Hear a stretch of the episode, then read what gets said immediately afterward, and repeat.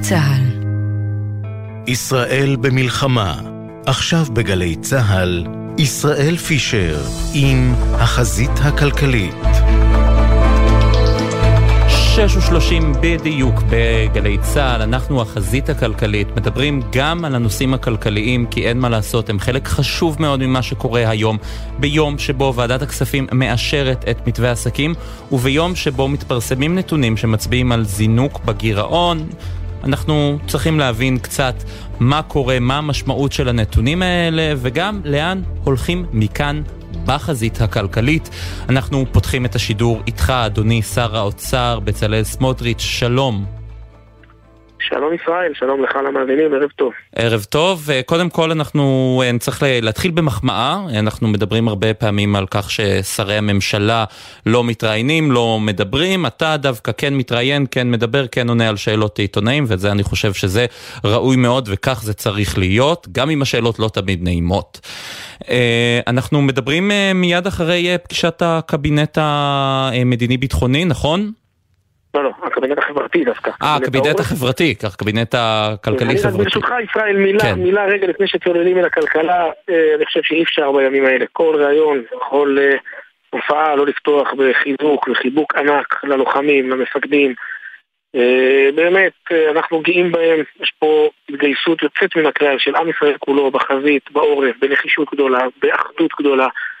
אה, בהבנת אה, כובד האחריות וגודל המשימה וסביב אותה מטרה חד משמעית של השמדה מוחלטת של הרוע הנורא הזה שנקרא חמאס וצריך לשמור על זה, לשמור על הלכידות ועל האחדות ועל המסירות והערבות ההדדית וההתגייסות של כולנו ותכף ניכנס לצד הכלכלי כי באמת התפקיד שלנו כמשרד אוצר, בכלל כממשלה, זה לייצר את העורף החזק לבצר את קו הביצורים הזה של הגב והתמיכה הממשלתית במשק בתקופה כזאת של מלחמה, וככל שאנחנו נהיה חזקים יותר בעורף, זה גם חלק מתמונת הניצחון שלנו על האויב שביקש לפגוע בנו, אבל בעיקר ייתן את ה...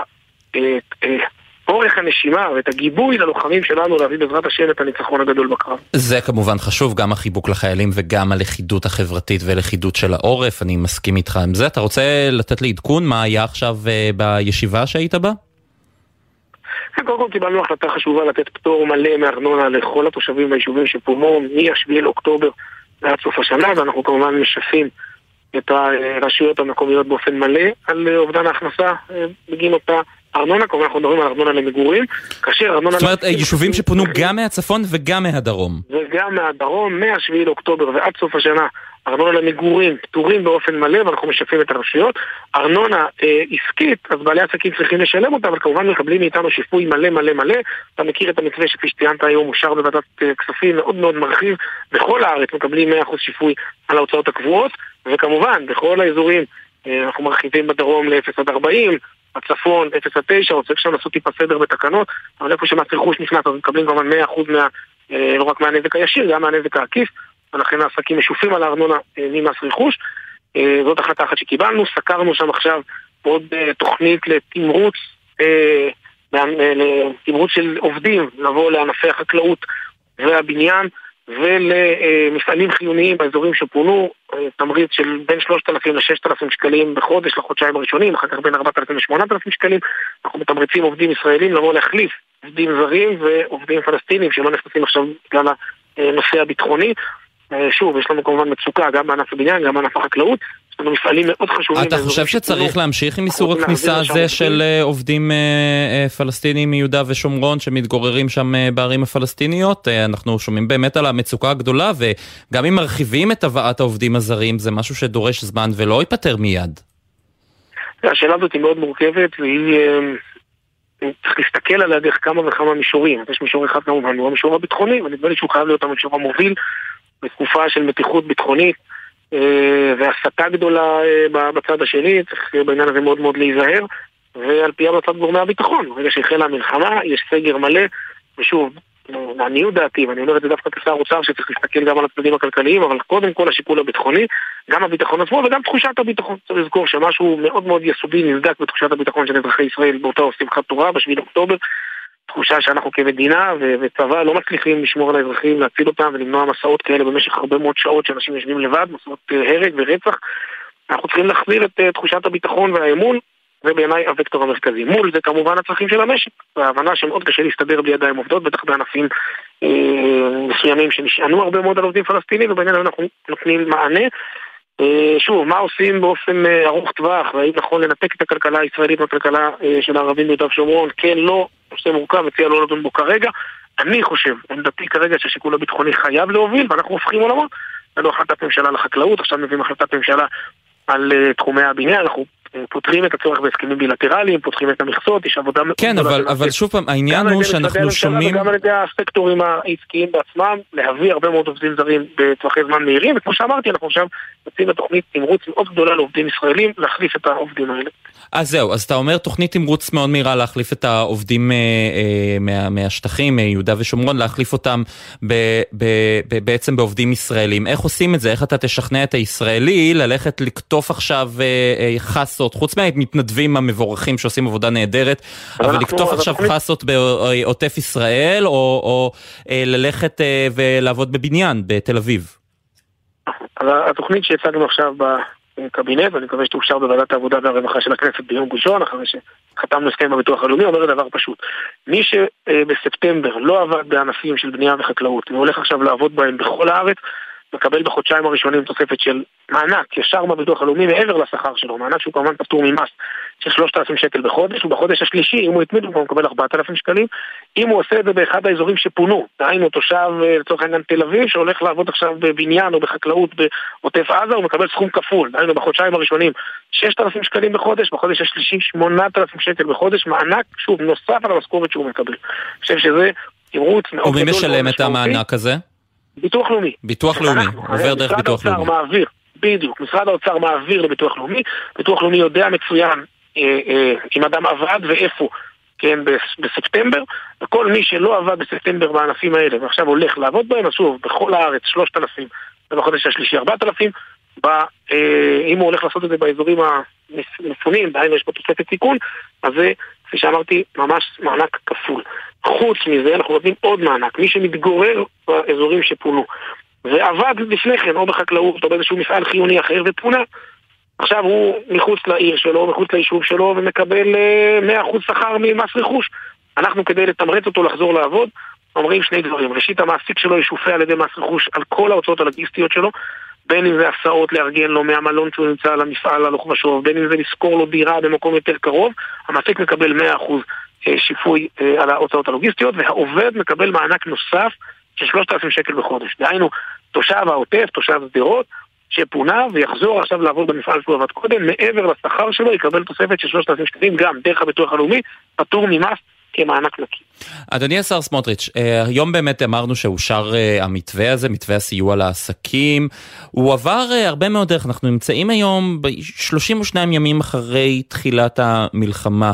אתה חושב שאפשר היה להזיז את הדברים מהר יותר, כדי שאנחנו במצב הזה, כבר הכסף יזרום לאותם עסקים, שתהיה ודאות מלאה לעסקים האלה? אתה מרשה לי לדבר רגע בכנות? כן. באמת, מה, מהלב לשתף בחוויה? רק בכנות. אני, אני באיזשהו מקום כשר אוצר נמצא במקום בלתי אפשרי עכשיו. מכיוון שאם אנחנו לא משחררים מספיק תקציבים, אז בצדק תוקפים אותנו שאנחנו לא משחררים מספיק. ועמדתי ידועה, ויש לי על זה לא מעט ויכוחים בתוך הבית פנימה, אני חושב שעכשיו צריך להיות עם יד רחבה מאוד מאוד גדולה, כדי לבנות את אותו קו ביצורים שדיברנו עליו קודם, של אמון הציבור. יש מדינה, יש על מי להישען בעיתות משבר, זה נכון למפונים ולניצולים, זה נכון לתושבים באזורים שפונו, וזה כמובן נכון גם למשק כולו. ומצד שני, אף פעם אין גבול, תמיד אפשר לתת יותר, תמיד מה שתיתן הוא לא מרוצה. אז אם נותנים אה, יותר מדי, אז לא שיגידו שאנחנו מבזבזים, ופה צריך לייצר את האיזונים. עכשיו תראה, לא הייתה אף מלחמה בישראל שבה לפני שהסתיימה המלחמה התחילו לטפל בכלל בפיצויים. אגב, צוק איתן היה פעם ראשונה, עשו את זה חודש אחרי המלחמה, רק התחילו לדבר על זה. אני רוצה להזכיר לך שאני שבוע וחצי אחרי שהתחילה המלחמה, הנחתי כבר מתווה על השולחן. אמרתי מראש... זה היה המתווה של 4 מיליארד וחצי שקלים, שתקפו אותך עליו לא, באופן תקיף מאוד, חריף מאוד. אתה צודק, אתה צודק, אתה צודק, לקחתי את זה בסיכום. אמרתי, אני רוצה לעבוד מהר, לכן אני שם מתווה על השולחן, בואו נדבר עליו, בואו לא נדבר באוויר. ואז התחיל תהליך של דיון עם כל השחקנים במשק, עם ארגוני המעסיקים, עם ארגוני העובדים, עם משרדי הממשלה, עם חברי הכנסת, קואליציה ואופוזיציה. אני הרי סירבתי בשבוע שעבר, נכון, פתחנו את המליאה ביום חמישי והעברנו את זה בקריאה ראשונה. אני סירבתי לפרסם תזכיר חוק לפני שיש לי הסכמה מלאה, קואליציה, אופוזיציה וועדת כספים, לפני שהגענו לוועדה. מכיוון שהיה מאוד חשוב לי שתהיה הסכמה לאומית בעניין הזה. ושלא יהיו פה איזה ויכוחים פוליטיים. אז אני שבוע וחצי אחרי הנחתי את המתווה. לקח בערך עוד שבוע וחצי של משא ומתן ושיח של כל הגורמים כדי לטייב, ואני רוצה לומר לך, אנחנו כרגע במתווה רחב פי ארבע מהקורונה, הציבור צריך להבין את זה. בקורונה העלות החודשית, ובקורונה אנחנו סגרנו את כל המעסקים בצו של המדינה, את כל העסקים. והעלות של המתווה הייתה בערך שניים וחצי מיליארד שקלים בחודש, אנחנו עכשיו במנגנון פיצוי שמתקרב לעשרה מיליארד שקלים בחודש. עכשיו אני גאה בזה, אני חושב שיש לנו מאיפה לשלם את זה, יש מס רכוש, ואם צריך להגדיל גירעון נגדיל אותו קצת, תכף נדבר על זה. זהו, אבל מס רכוש, כל הקרן של מס רכוש היא 18 מיליארד שקלים. נכון, מאיפה, אנחנו כבר אחרי חודש, כבר עשרה מיליארד שקלים נשרפו, מאיפה ימשיך לבוא כסף? ברור לי, ברור לי שאנחנו נצטרך להוסיף תקציב לקרן מס רכוש עד סוף השנה. ואני מאוד מקווה בשבוע הבא להגיע לממשלה ומיד אחר כך לכנסת, וגם על זה ראש הממשלה ואני דיברנו עכשיו בקבינט החברתי-כלכלי, ולהביא תיקון של התקציב לחודש וחצי שנשארו לנו עד סוף השנה, זה כמובן דורש שלוש קירות בכנסת, ולהגדיל את מסגרת התקציב כדי שנוכל לתת מענה טוב לכל הצרכים האזרחיים. אנחנו כמובן נצטרך להגדיל אותו לצרכים של הצבא, על זה אנחנו לא מדברים כרגע, זה ברור, שם אין אף מגבלה. אבל אנחנו נגדיל את התקציב בצורה משמעותית. יש התייעלות פנימית ושינוי סדרי עדיפויות פנימיים בתוך התקציב, ומסיטים דברים פחות חשובים למאמץ האזרחי שתומך במלחמה, אבל בהחלט גם נצטרך להגדיל את מסגרת התקציב. ואני אומר לך, המשק הישראלי יודע לעמוד בזה, נכנס... אבל זה בדיוק המלכוד, המקום, העבודה הכי קשה שלך כשר האוצר. מצד אחד, אתה מדברים, יש צורך סיוע לעסקים, זה דבר ברור מאוד. מצד שני, המוסדות הבינלאומיים מסתכלים, הם קוראים לאחריות תקציבית, גם בנק ישראל קורא לאחריות תקציבית. איך אתה יכול להבטיח שאנחנו לא נוהגים בפזרנות מדי, למרות הביקורת של ארגונים עסקיים, ועם כל הכבוד להם, ברור שהם אה, בסך הכל לוביסטים שרוצים אה, אה, לקדם את האינטרסים שלהם. איך אתה יכול להבטיח שאנחנו לא מתנהגים בפזרנות מדי שתפגע כלכלית בישראל בעתיד ושלא נגזים קצת עם הזינוק בגירעון התקציבי? אתה שאלת עכשיו את שאלת המיליון דולר, וזה מה שאמרתי קודם, שאני באמת במקום בלתי אפשרי. והאתגר הגדול שלי זה למצוא בדיוק את נקודת האיזון. עכשיו, יכול להיות שהיא לא תהיה הכי מדויקת בעולם, זה לא נורא, אמרתי, צריך לזכור. זה לא גירעון מבני. נכנסנו ביחס חוב תוצר מצוין, משק ל-60, נכנסנו עם גירעון מתוכנן יחסית נמוך של פחות מ-2% אחרי כל העדכונים שהיו לנו. כן, שגם הוא עלה ביחס לתחזיות, הגיע לאחוז וחצי בחודש שעבר. אז זה בסדר, עוד פעם, אחוז וחצי זה מצוין, בוא, הלוואי. ולכן, וכיוון שבנינו מראש תקציב מאוד אחראי ומרוסן, ובנינו על, כן, פחות מאחוז, אחר כך זה יתעדכן טיפה ללמעלה, אז אחוז וחצי, גם אם נגיע לשלוש וחצי אחוז, זה שום דבר, וזה לא גירעון מבני, עכשיו צריך לזכור, כל אחוז 18 מיליארד שקל, אחוז כן גירעון, הרי זה, זה ביחס לתוצר. אז גם אם נגדיל בעוד 2% את הגירעון, לא קרה שום דבר. אגב, השנה הזאת אני לא מוטרד ממנה בכלל, אני הרבה יותר מוטרד מ-2024, עכשיו אנחנו מתחילים כבר בגירעון הרבה יותר גבוה, וכפי שהודעתי, אנחנו עובדים כבר, ותקציב 2024 נגיש אותו מחדש לחלוטין, נכתב שינוי גדול של סדרי עדיפויות, אבל כן, גם הרחבת הגירעון, ושוב, זה לא גירעון מבני, זה גירעון אקסוגני, שהוא תוצר של אירוע עכשיו חד פעמי. אתה צודק מאוד שצריך למצוא את נקודת האיזון. מצד אחד לתת למשק את, את רצועת הביטחון, את, ה, את, ה, את הגב שהוא חייב, אגב זה הוכיח את עצמו בקורונה, ואתה יודע מה, בוא נלך אחורה, גם בקורונה, היו הרבה מאוד אנשי מקצוע בתוך משרד האוצר שהתנגדו, וחשבו שזה כסף זרוק, וכולם היום יודעים שהם טעו, ודווקא הממשלה צדקה ושר האוצר דאז. לא, אבל בקורונה, בקורונה הממשלה זרקה כסף על אזרחים שלא היו צריכים בהכרח את הכסף הזה. היום בצמרת משרד לא האוצר יש כאלה שמתנגדים לתוכנית שלך? אתה לא יכול, שנייה. לא, לתוכנית הזאת לא מתנגדים. כן יש ויכוחים בתוך האוצר, כמה להרחיב את מסגרת התקציב לצרכים האזרחיים. הרי יש עכשיו דרישות של משרד הבריאות, של משרד החינוך, של משרד הרווחה, וצריך לתת מענה לכל המפונים, ורוצים לתת עוד מענקים למפונים, וצריך לתת מענקים לרשויות המקומיות שפונו ולרשויות הקולטות, יש המון המון המון צרכים, וצריך לתת מענה לחקלאות שנמצאת במשבר גדול מאוד, אנחנו לא רוצים להפסיד עונה, כי אז לא יהיה לנו פשוט תוצרת של פירות וירקות בעונה הבאה. פה יש כאלה כמובן בתוך משרד האוצר שרוצים הרבה יותר להדק חגורה ולשחרר הרבה פחות. אני חושב שצריך לשחרר עכשיו עד נקודת איזון, וזה בדיוק העניין, לשחרר לא לבזבז, לא לפזר. אני חושב שאפשר להגדיל עכשיו את הגירעון, ושוב, זה יהיה במשקל, במידה, במשורה, אבל כן, זה אמירה חד משמעית. הכלכלה הישראלית חזקה ותדע לעבור את המשבר הזה, וזה משבר, אני לא, אני לא מקל בו ראש. יש השלכות למלחמה הזאת, תעלה לנו הרבה כסף, ואת הכסף הזה נצטרך לשלם ביום שאחרי, והוא יכלול שינוי של סדרי עדיפויות. אבל אני חושב שהכלכלה היא חזקה, הכלכלה הזאת תדע לצאת מהמשבר הזה יחסית מהר ולחזור למסלולי צמיחה וגם להגדיל את הכנסות המדינה ולשלם בסוף את ההוצאות האלה, זה הרגע שבו מדינה אומרת לאזרחיה, חבר'ה, יש משבר, יש מלחמה, אנחנו מאחוריכם. יש מדינה, יש, כן, איך אומרים, אפשר לשבת, להישען רגע אחורה על הכיסא, מישהו מחזיק אותך, יש משענת, אתה לא נופל. זה נכון ללוחמים ולמילואימניקים שלנו, שאנחנו מגדילים להם עכשיו את שכר, ואנחנו נותנים להם מענקים, אנחנו לא רוצים שאנשים שלהם בבית יצטרכו לדאוג לפרנסה כשהם לוחמים בגבורה אדירה, עילאית עבור כולנו בחזית. זה נכון למפונים ולניצולים של הטבח הנורא הזה, זה נכון לתושבי הצפון עכשיו שפונו מסיבות ביטחוניות, ותשמע, אתה יודע מה זה, אה, אה, שמעתי בהתחלה אנשים שכינו בהם, כן, לשבת במלון יומיים, שלושה עם משפחה זה נחמד, לשבת חודש במלון, חודשיים במלון זה נורא ואיום. לא, לא, לא, זה, אני חושב שכל בר דעת היה ואנחנו חייבים לעטוף אותם, נכון, אנחנו רוצים לעטוף אותם ולתת להם מענה ולתת להם פתרונות ולתת להם פעולות הפגה וחוסן. אבל זהו, זה בדיוק העניין. אתה, אומר את זה כבר בתחילת המלחמה, אתה באמת מדבר על הצורך לעטוף את האנשים האלה, את uh, מפונים, את האנשים שסבלו, ראו זוועות נוראיות, אבל אתמול משה גפני, יושב ראש, חבר הכנסת משה גפני, יושב ראש ועדת הכספים, אמר בדיון בוועדה מוקלט, שלכאורה שר האוצר, אתה ביקשת ממנו שלא להעלות לדיון עשרות העברות תקציביות של מאות מיליוני שקלים לטובת המפונים. הופתעת מהדברים האלה של גפני? לשמחתי הרב גפני הרי הוציא מיד אה, אחר כך הודעה והכחיש את הדברים מכל וכל. אבל אני רוצה רגע ברשותכם לעשות סדר. קודם כל, אין שום צורך, ואני אומר את זה באחריות, שום צורך שלא מתוקצב כי חסר כסף. ואנחנו יודעים לפתור גם בעיות, צריך לזכור, לפי החוק, לכל הוצאה צריך מקור, ולכן עצרנו תקציבים והפסקנו תקציבים כמקורות זמניים, עד שנגיע, כמו שאמרתי, בעזרת השם שבוע הבא לכנסת, ונייצר את אותה מסגרת תקציבית שצובעת לנו מקורות ושימושים. אבל בגלל חוק הנומרטור וכלל ההוצאה, היום לכל אה, אה, הוצאה אנחנו צריכים להראות מקור בתוך החלטת הממשלה. ברגע שהראינו מקור בהחלטת הממשלה, החשב הכללי רגוע, הוא יודע שהכסף ייכנס לתקנות ומשחרר את התקציבים. אנחנו משלמים לבתי המלון, אנחנו משלמים לרשויות, אנחנו משלמים לניצולים, אנחנו מעבירים כסף למנהלת תקומה, שבתורה כמובן משרשרת אותו הלאה כדי לשקם את חבל התקומה. אין שום תקציב שנעצר כי חסר כסף. עכשיו יש כל מיני שאלות בירוקרטיות של איך מטפלים, איך, איך מסדרים את זה מאחורי הקלעים. וכן, הייתה איזושהי פנייה תקציבית שהוגשה לוועדת כספים, שלא בידיעתי, ואני גם חושב שהיא לא נכונה, כיוון שאני לא אוהב את שיטת הסלאמי. אני כל הזמן אומר, אנחנו לומדים את הצרכים, יושבים עם כל המשרדים, מאתרים את מקורות שאפשר לקחת מתוך התקציב הקיים, מבינים את השימושים שהמשרדים יידרשו להם עד סוף השנה, ונביא את זה בצורה מסודרת, כמו שאמרתי, בעזרת השם. רגע, אז הבעיה הייתה שהמשרד, שגורמים במשרד העבירו את הפנייה לוועדת הכספים שלא בידיעתך, ולכן אתה ביקשת לעצור את זה? ועוד פעם, אני לא ביקשתי לעצור את זה, אבל הייתה כאן תקלה, עוד פעם, וזה בסדר, בתום לב. אנחנו בממשלה צבענו מקור מסוים, בא אגף תקציבים, אמר, אני לוקח את המקור הזה עכשיו מהמשרד, מעביר אותו לוועדת כספים.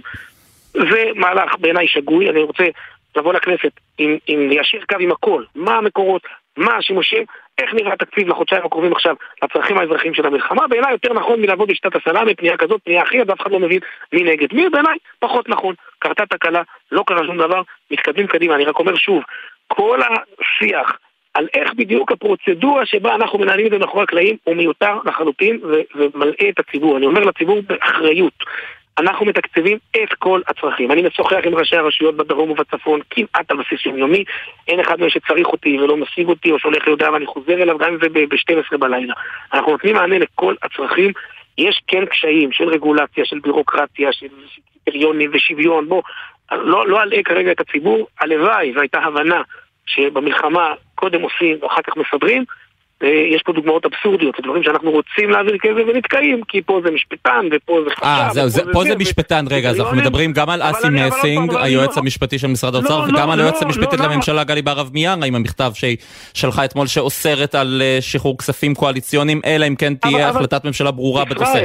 ישראל, ישראל, ישראל, תשמע, פה אתה עושה זמת ארגון, זה הרי כל כך הפוך לחלוטין. במשך חודש שלם, אני מודיע מעל כל במה שעצרנו את כל התקציבים הקואליציוניים, ואגב לא רק אותם, והכל מוסף למלחמה. ובמשך חודש שלם יש קמפיין שקרי שאומר לא נכון, לא נכון, לא נכון, הכספים עוברים.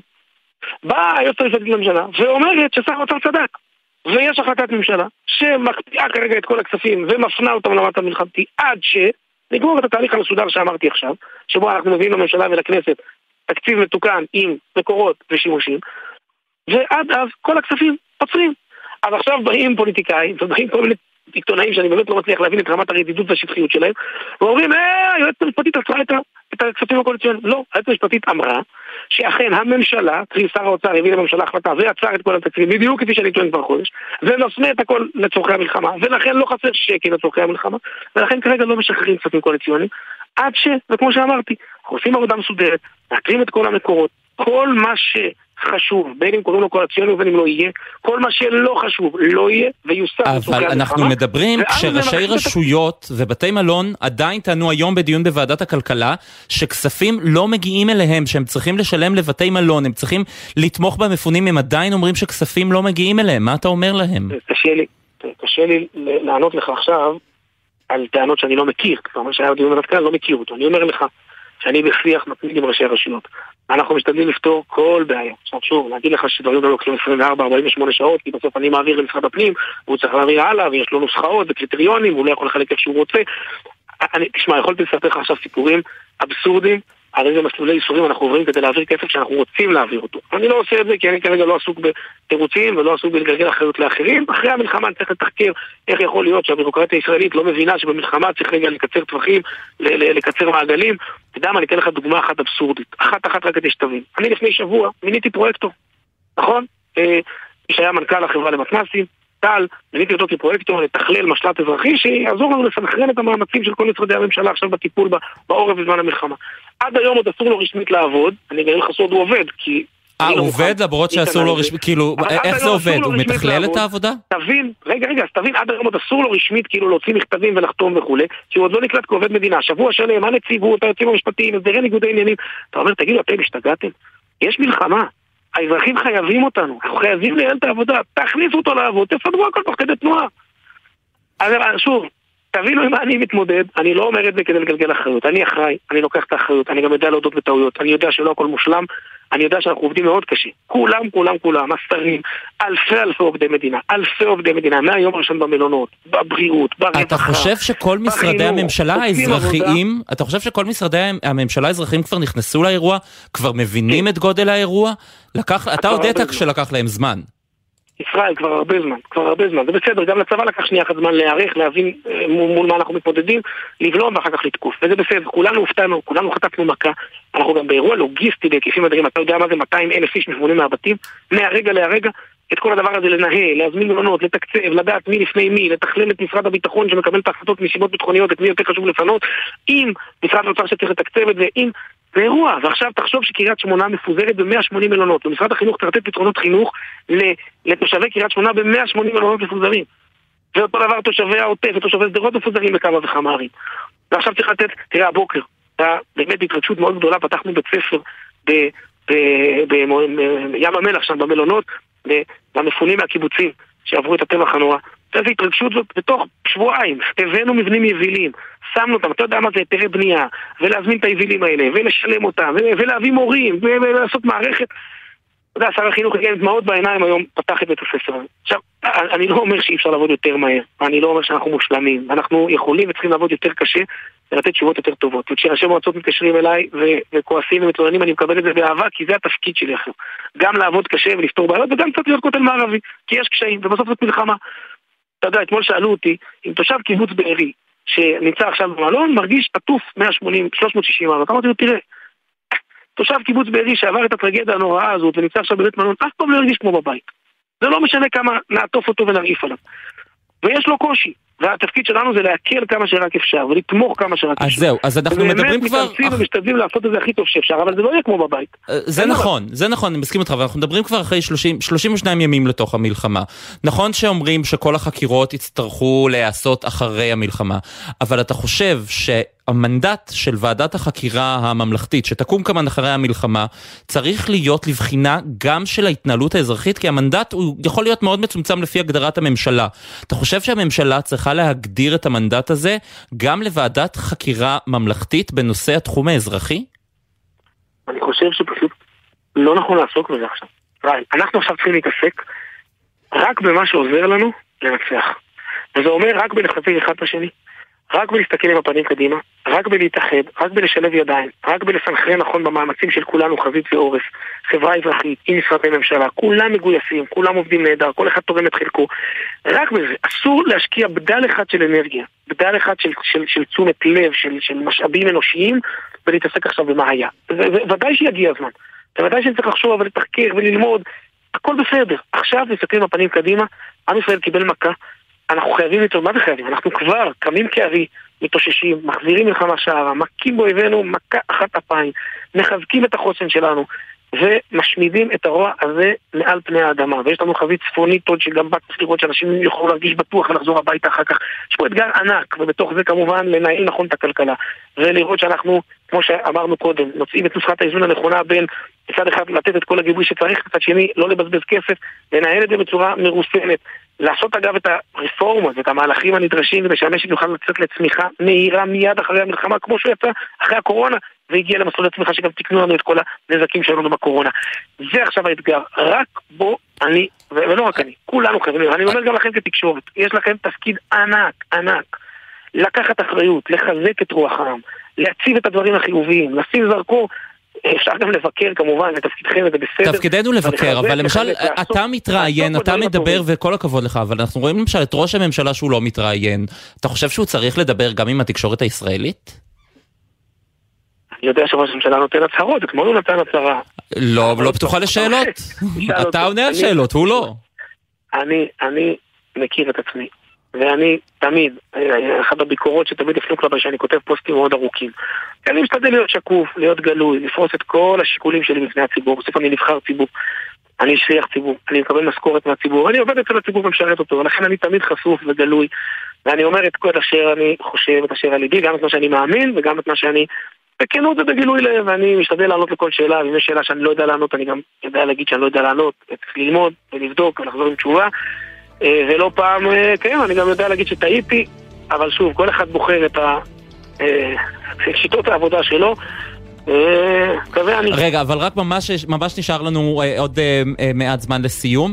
יש בסוגיית הכספים הקואליציוניים, יש טענות שהכסף יעבור לחרדים, 300 מיליון שקלים לאופק חדש, זה יעבור או לא? תראה, אמרתי כבר את דעתי בעניין הזה כמה וכמה פעמים. יש הסכם שכר שנחתם עם רן ערב על תוספות שכר ענקיות לכל המורים בעל יסודי. יש ויכוח כמה הוא מקצועי, הרי אגף תקציבים רצה משהו אחר, אחרת לא היינו צריכים שביתות ולהגיע לראשון לספטמבר. אה, ואני לא מעלה בדעתי כרגע לבטל את ההסכם הזה. ואני לא מוכן להפלות גם מורים חרדים רק בגלל שהם חרדים. אה, אם יש הסכם שכר שנחתם ומגיע להם, הם צריכים כן. לקבל אותו. אדוני שר האוצר אה, בצלאל סמוטריץ', פשוט לא ממש, ממש נגמר לנו הזמן, אני מודה לך מאוד, אנחנו ממש עם החדשות. אנחנו מסיימים את התוכנית, תודה לנועה ארז על ההפקה, אלון סמיד על הביצוע הטכני, יולי אמיר על העורכת הדיגיטל. אתם מאזינים לגלי צה"ל. הבית או הרכוש שלכם ניזוקו במלחמה? קרן הפיצויים ברשות המיסים תפצה אתכם על הנזק שנגרם לרכוש. אתם צריכים להיכנס לאתר שלנו ולדווח, או להתקשר למוקד שלנו, כוכבית 4954. שימו לב, אם אתם בעלי עסק ביישוב ספר בדרום או בצפון, וההכנסות שלכם נפגעו בגלל המלחמה, אתם זכאים לפיצויים מהקרן. תוכלו לקבל כבר עכשיו מקדמה על חשבון הפיצויים עד חצי מיליון שקלים. עוד מידע באתר רשות המיסים. בתקווה לימים טובים יותר, משרד האוצר ורשות המיסים. יחד ננצח. במטרה לחזק את הביטחון האישי של האזרחים, המשרד לביטחון לאומי ומשטרת ישראל ממשיכים להקים ברחבי הארץ מאות כיתות כוננות משטרתיות, מצוידות באלפי כלי נשק. בואו להתנדב למשטרה ולשמור על הבית של כולנו. להצטרפות לכיתת הכוננות במקום מגוריכם, פנו לאתר גיוס המתנדבים של משטרת ישראל, או חייגו 076-811-5211. ישראל מתחמשת, שומרים על הבית. את הליך הגיוס מנהלת משטרת ישראל בהתאם לתנאי הסף שנקבעו. מגיש, המשרד לביטחון לאומי. עמיתי מועדון חבר, יש לכם או לקרובכם משק חקלאי? אם יש גם אתר הזמנות, נשמח ליצור שיתוף פעולה, לפרסם אצלנו ולסייע לחקלאות הישראלית. עוד פרטים, באתר מועדון חבר. איתכם ולצדכם, בתקווה לימים שקטים יותר במהרה. זה הכל בשבילך, חבר. אם התפניתם מבתיכם מכוח החלטת הממשלה, יש לכם כתובת. משרד התיירות מפעיל מערך המספק לכם פתרון אירוח במימון מלא. למעדיפים פתרונות שהייה שאינם בהסדר המדינה, אנו מציעים מענק של 200 שקלים למבוגר ו-100 שקלים לילד עד גיל 18 לכל יום ממועד הפינוי הרשמי ועד החזרה לשגרה. מדובר בסכום של 18,000 שקלים ל-30 יום למשפחה של 4 נפשות. לפרטים נוספים ולהגשת בקשה, היכנסו לאתר הביטוח הלאומי, משרד התיירות. הכתובת שלכם בדרך לניצחון. ביטחון.